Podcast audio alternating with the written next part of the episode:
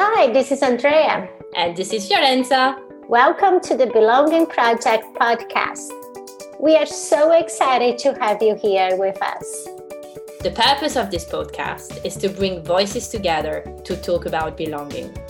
Through inspiring, real life conversations with our guests, we learn about how belonging can show up in so many different ways, what it feels like to belong, and the impact of truly belonging. In each episode, we will offer you inspirational and practical strategies to find your true voice in your life, in society, and as a leader. Let's dive in. And our guest today is Sydney Coleman.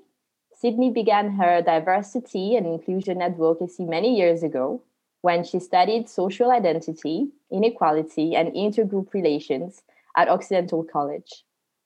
She designed and conducted research on the relationship between internalized racism and colorism with undergraduate women of color. Sydney's passion for social justice activism led to creating and driving more diverse and inclusive programming and policies in tech startups. Most recently, she has taken on leadership roles in both corporate employee resource groups and diversity steering committees. Sydney has also designed employee inclusion surveys and held intergroup dialogues on social justice issues and microaggressions in the workplace. Sydney works on product inclusion programs at Google. And Sydney is incredibly passionate about making the workplace and tech in particular more accessible, inclusive, and equitable for underrepresented populations. Dear Sydney, thank you for being our guest today. We are thrilled to have you here sharing your story and experience toward belonging with us. Thank you for having me. I'm excited to be here and have this conversation.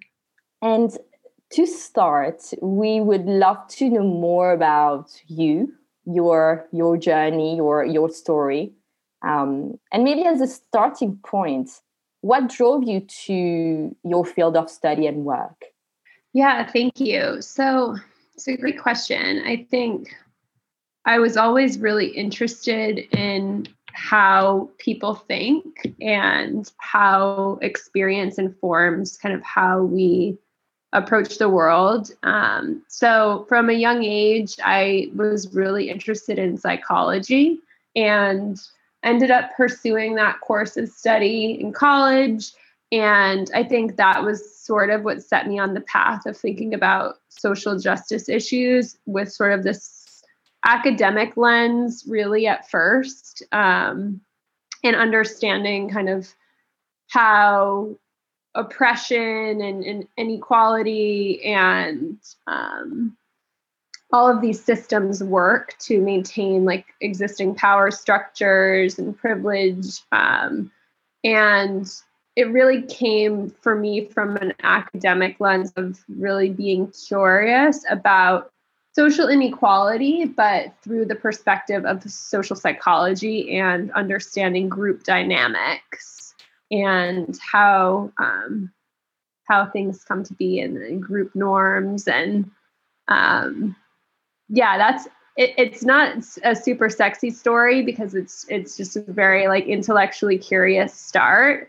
Um, it's not that I had like one experience and then decided to pursue this but I think examining power and privilege has always been really important to me, and I have cared a lot, and it was embedded in me growing up um, to care about justice.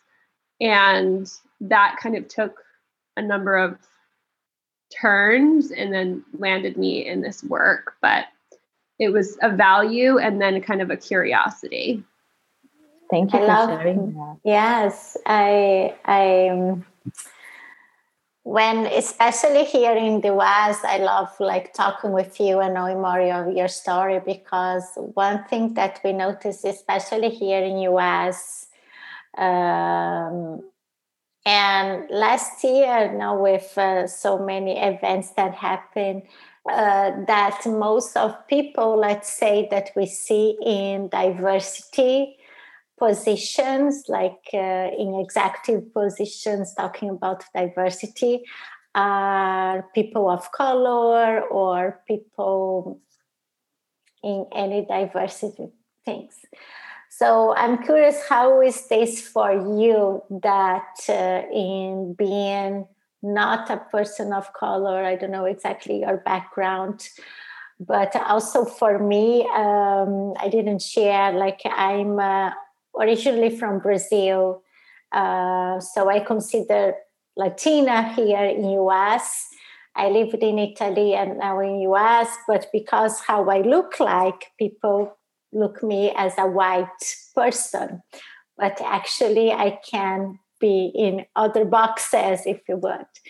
So, how do you see this for you in being a white person and advocate for people of color as well? Yeah, it's a great question. Um, and thank you for sharing. I think that race and ethnicity and skin tone and all of these dynamics are kind of intersecting. And so, what you're talking about with being uh, identifying as a woman of color, but then also being white passing, and then that varying based on like context, um, maybe like the, the folks that you're with or the setting, and kind of what level of understanding there is in terms of your identities um, is super valid and super common, right? Like everyone has their identities that are both seen and unseen. So I think for me, stepping into this work was something that I considered doing for a while. And then I was hesitant about it, honestly, because I was unsure if I should sort of take up space in the conversation and take potentially like a position away from someone who has more lived experience as a person mm-hmm. of color in in the world and can apply that and i really considered and like went back and forth on this for a while and like for several years actually. Um, mm-hmm. and ultimately i got encouragement from folks who identify as people of color and are in social justice activism or in DEI and they were like you need to do this. Like why are you you can't just like tiptoe around it. If this is something that you're passionate about and you want to impact systemic change then you need to step into the work and stop like doing this little dance. Because I remember a conversation I had with one of my mentors at one point who's a woman of color and I was I can't go to that event because I'm I don't identify and if I, I don't know if allies are allowed at that event. And she was like just go. Like you're overthinking all of this and you just need to start showing up and then I think I don't know something went off like a light bulb went off in that conversation and I just started to step into the work and it's kind of just kept going ever since. But I do think it's really important your question and it's important to address whiteness. And I think that we often, as a society, we can kind of treat it as the default or it's um, unspoken. And so I think when I'm having conversations or presenting on issues of racial equity, it's important to name my whiteness and and identify like how can I use my privilege to have systemic change? Like what conversations am I having access to that people of color are not having access to mm-hmm. potentially. Mm-hmm. Yeah, yeah, I love that. Thank you. Uh, because I don't know if you are familiar, but in Brazil, for example, the there is a historic wise is very similar with the US, with the colonies and slaves and everything, but uh, there is a lot of uh, social issues in Brazil but I would say that we don't see us as so separate as the Americans see. I was shocked when I came here. I've been here for nine years. That for the first time I had to check the box and saying which race I am. And until now, I've been here for nine years. Sometimes I don't answer because I don't want to put myself in boxes. In I understand the focus of the question, but I'm still thinking that uh, it's about putting people in boxes. Mm. Yeah, totally. And our identities oftentimes cannot be just a check box, um, exactly. especially when there are things like you mentioned where it's like your internal identity is different than potentially how you're perceived and how you're treated in the world and benefiting from being white passing potentially, but then also feeling discriminated again in certain contexts or facing prejudice. And I think that is a huge difference between the United States and some other places, like you mentioned, Brazil. Um, and I think Brazil is is majority people of color, right? So in that, like, there's so much ethnic diversity, and it's truly um, a lot of folks who are like mixed race and all sorts of makeup. Whereas for some reason we have this legacy based on white supremacy where everyone is defined in the US and we want to know specifically what you are. I mean, it's one of the most offensive questions, and I hear this from my friends who are racially ambiguous or ethnically ambiguous all the time, where people are will ask, like, what are you? And it's like, mm. why do you feel entitled to that information? And also, yeah. why does that matter? So I exactly. think there's like a larger conversation there. Absolutely, yes. We are obsessed with labels. I think I mean, I have mixed feelings about it because I think that whole argument that it's common in in, in Europe, but it's also common in in some some schools of thought in the US too, where it's like the human race, we're all the human race. And that is sort of posits this like colorblind ideology where everyone is is the same. And the reality is like we're not treated the same.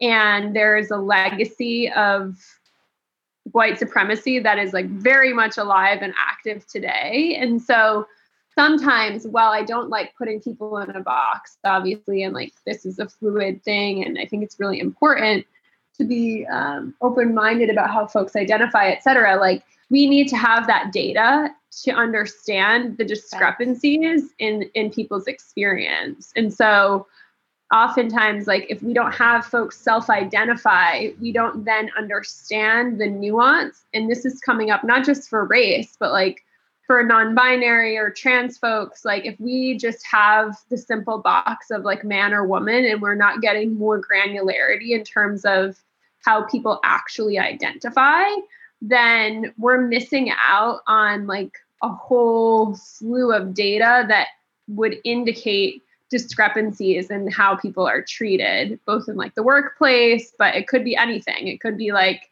your SATs to get into college, like all of these terrible things that we have to, you know, whatever. Voting, like voter suppression, there are so many things. So I think we kind of need I don't know. Maybe this is because I work for Google, but I'm just like obsessed with data. So sometimes we need it. So this is a good also point to to see this your other passion for tech industry and working on Google. So how this looks like uh, for you in bringing this uh, that you are combining these two passions. So working in the diversity and with the tech industry. So tell us a little bit more about. Uh, your work of Google and what is important for you in this tech industry? Yeah, so my background is in all sorts of different things in tech, but I joined the tech industry, and I think one of the first things I realized was, oh my gosh, there's this elephant in the room. Like, I thought that it would be a really progressive and forward thinking industry. And in many ways, it is, but when it comes to social justice issues, it's definitely not. And so I um, was a little shocked by that, honestly, mm. coming out of academia. I thought, oh, this is kind of the new innovation is all everything's happening Silicon Valley, and um, I realized that some of these conversations about identity and equity were just not being had, and so. Um, yeah, I did marketing, I did data analytics, I did all sorts of different kind of peripheral jobs and and it like diversity and inclusion wasn't really a career in tech a few years ago. So once that became a career and I started seeing, oh, there are these like roles popping up, I had already kind of been doing that work kind of as a night shift um, through employee resource groups and through just having conversations with leaders. Um, but I eventually decided to step into it because I had a neg- I had a really negative experience in the workplace and I was like, okay, whatever. I'm just going to move towards this thing that I'm really passionate about.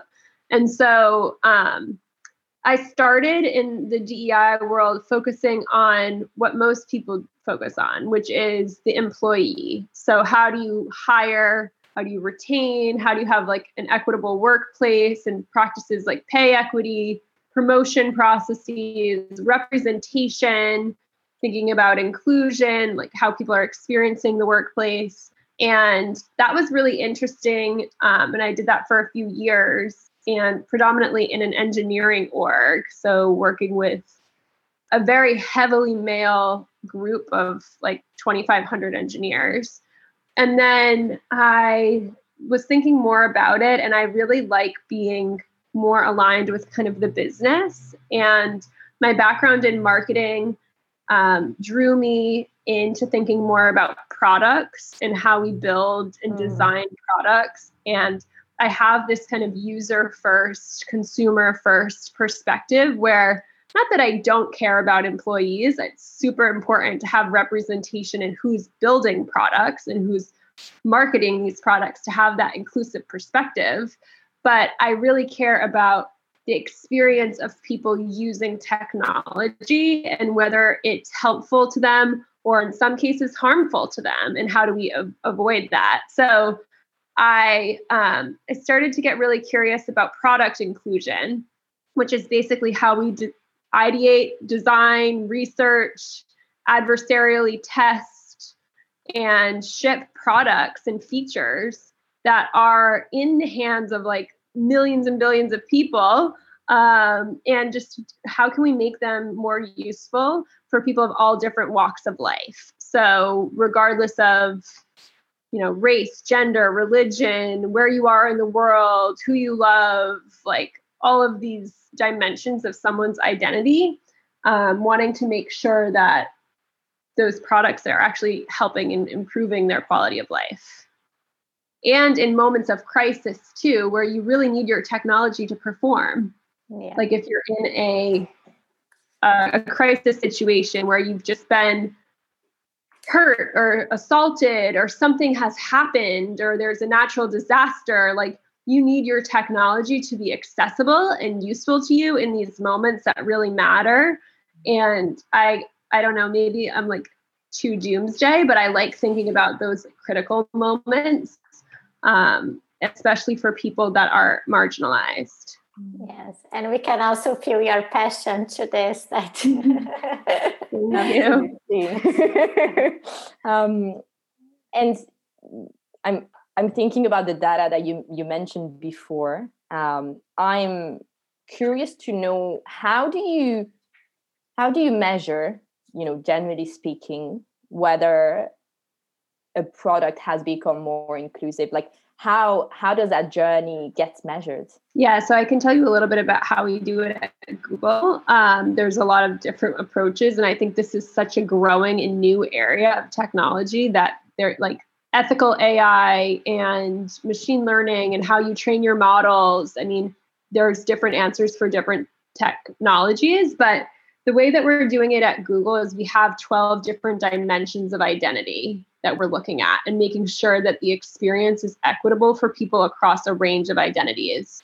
So I always forget some, but I'll name I'll name them. But basically it's like race, gender, ethnicity, location or geo, the language that you speak, your body size, criminal history, I mean, all sorts of things, ability and disability, mental illness is included. Like, what is your experience and your full range of who you are and intersections of those things? And how can we design products that work and are useful for people who have these lived experiences and are on the margins of society but also sit at the intersections of some of these identities? So for instance not just designing for someone who has a disability or someone who is a person of color, but how do you design for a person of color with a disability and thinking about those things in mind? And it could be wow. something as simple as like, how do we design products and technology for people who are left handed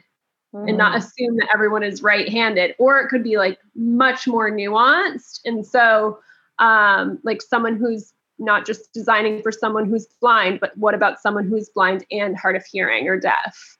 Um, and thinking about all the overlaps in identity Um, so basically, that's how we're approaching it: is looking at it from an intersectional lens, but also across these dimensions of identity. Thank you for wow. sharing that. It's so so important. Yes, and uh, it's uh, with so many things in life how we take for granted, like uh, the left brain, that now it's something so simple. But uh, yes, now we need to empathize and see now different lenses and uh, of also transactions, as you said. Very interesting. So, coming a little bit with the topic here about belonging, what is belonging for Sydney? What's it come to your mind when you think about belonging for yourself or the work that you are doing, that people that you care? How do you see belonging for you? Yeah, I think belonging for me has a lot to do with psychological safety. So, feeling like you can be your true self and that you're not going to be like penalized or in jeopardy of i don't know like sh- being shamed or harmed or losing your job or whatever um, harm um, so for me like feeling that i belong allows me to not put on a specific act or be a specific version of myself but really just to kind of show up as i am.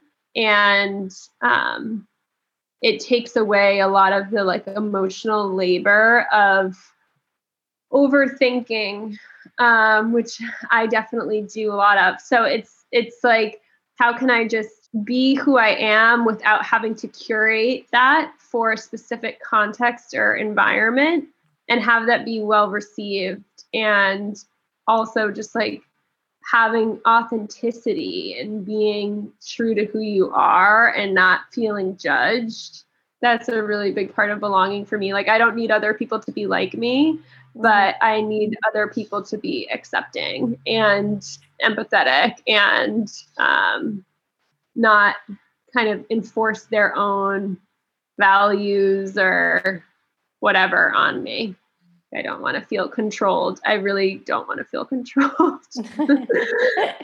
yeah. Yeah, there's a, a sense of freedom, right? Or being free to be who you are. Um, and like you said, without showing the curated version of you. Yeah, because I think we all know, I mean, it's hard to, it's like not a tangible thing, but we all know what it's like to feel like you are putting on a bit of a show and whether it's like dating or interviewing or doing something where you feel like you need to be performing rather than just be as you are. And for me, I just like, I kind of hate that song and dance of having to be someone I'm not. Um, but I understand it's also a privilege because of some of my identities are just like very accepted or in the dominant group. Um, and for some people, they don't have the psychological safety to just be who they are. So they they still have to put on a face or they're not out in certain environments or what have you. Um, so i think it's really depends on the person and the environment and and if you think about in the workplace i don't know in your experience at google or many or even in other companies what are the factors what is important to create this belonging this psychological safety as you said in the in organizations or in or could be even in society but seeing more in the workplace in your experience yeah i think there needs to and i've experienced this and the lack of it. So i think like there needs to be a a safety where you don't feel like there's judgment or you don't have a fear of consequence some like sort of retribution or retaliation or some like something happening because you are authentic. So if you say something that there's like a safe space in being true to yourself. And um, but that takes time to build. Like i i know that that is difficult especially in the workplace for people to foster. Um it's something that just kind of happens over time but there are certainly ways to do it. I mean, I think an example like my my manager recently someone on my team was not feeling well and she started um, mentioning like yeah this is what's going on like my stomach and like going into this like tangent about why she's not feeling well and what the details of that were. And um, my my boss basically like interrupted and was like you don't need to like tell me what's going on. Like you can physically not feel well. You can like emotionally not feel well. And like there needs not to be like a justification. It's just simply saying like i'm not feeling well is that the end of the conversation and then like she was basically like go take care of yourself whatever but um yeah i think there just needs to be it's in these small things and the like, repetition of creating that safety that needs to happen. And I don't think most managers in companies have it. Yes. so they're not trained on it, they don't have it. It's a soft skill. And like when we're thinking about inclusive leadership, I don't think we're there at all. We have such a long way to go. And especially because a lot of companies still have the model of like promoting people who are strong individual contributors to then being leaders and managing teams. So it doesn't translate. Like you can be really good at your job and terrible with people. Um, so I don't know. I, there's a lot to be desired. Yeah, there's a lot, and um, and even in the opposite experience, I love what your manager said to this person. I had my experience like um, my former boss when I used to work in HR that come to, and we were most women. And she was, she as a woman would say, you women you just get a lot of trouble. We also have issues like with kids all these comments like that today we know that is unconscious bias or microaggressions and all this kind of stuff but you don't just don't feel safe to to say what you need to say. So i totally agree with you. Yeah i think people are becoming a little bit more subtle but it mm-hmm. still exists because there's more knowledge around like what is or is not okay yeah. in terms of like microaggressions but also just like legally like what you can and can't say like you can't during COVID, like you can't say something to someone about parenting. Like that's just like totally inappropriate and also like illegal to like shame someone about having their kids in the home when like we're in a global pandemic and this is the reality for so many people. Right. Um, whereas like previously that was completely normal to be like, yeah, you know, mommy shaming and women obviously still can take hits in their career when they have children like this stuff is still very um, real. So i don't know the way that i often um, try to talk about it is like flipping the gender roles too when we're talking about parenting and gender specifically like would you say that to me if i was a man or would that if this was you know if this situation was the reverse how would that go like yeah, I have a specific example of that, but I'll, yes. I'll leave it. I, I have a flashes in my yeah. For sure. Yeah. Um, and Sydney, I know you're um, involved with employee resource groups. In your experience, how do employee resource groups help people feel more included or even feel that they belong? Yeah, so I think employee resource groups are great for a number of reasons. It's when you're the other in an organization and there aren't or the only and there aren't a lot of people like you, there's just like an important solace in, in, in solidarity and like bringing people together that are from the same background or have a shared experience. So I think it can be helpful for that just to sort of have this like support network for one thing when it comes to like influencing policies and practices and products and leadership and all of these things, you really need to have executive support. And a lot of the times I feel like these grassroots efforts are like, oh, they're just like over there talking about diversity issues. But to make any change, I always tell people like you need an executive sponsor, you need a budget, you need OKRs, you need goals, and you need some visibility and accountability for those goals, or you're not going to be able to influence the organization. Because oftentimes these conversations are happening in silos, and it's sometimes an additional night shift or burden on folks who are underrepresented in the company. So it's like, okay, do your job all day and then do this other thing as well for the ERG because you're the only Black woman in the company and we want you to be the token and like the spokesperson for that experience. And it's just really not fair. So I think there needs to be like delineation between like what is someone's actual job and like having DEI professionals who are solely dedicated to this and empowering and supporting ERGs, which is like more grassroots instead of giving people all of this emotional labor. Absolutely, because it, it it's not only time consuming, but it, it can be quite energy um, draining as well. And when you, especially when you do that on top of a day job. All right. Um, Andrea, do you have any any more questions that come no, to mind? I think we did so many. Like we could continue here forever, but uh, I think we can come to the close. All right. So, what we like to do, Sydney, to close our interviews is to ask um, three three questions, three short questions, and it's really about um, responding with the first words that come to mind. So, the first question is, in a few words only, belonging for me is.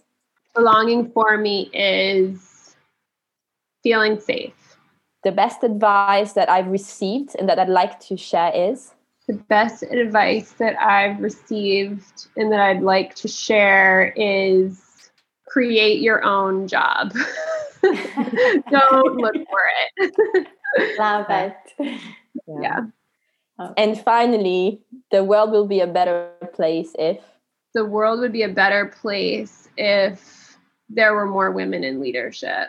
Yeah. Amen. wow. Thank you so much, Thank Sydney. so much. It was a pleasure. Thank you. Thank really you enjoyed for, it. Thank you. For the work that you are doing. Thank you for having the courage to stand up, uh, speak up, uh, and be you. Thank you. Thank you. Thank you for listening to the Belonging Project podcast. We hope you enjoy our deep dive into belonging and listening amazing stories from our guests. We'd love you to share about the Belonging Project with your friends and colleagues. And also, we'd be delighted to connect on LinkedIn and share more about our experiences. Thank you again, and stay tuned for the next episode.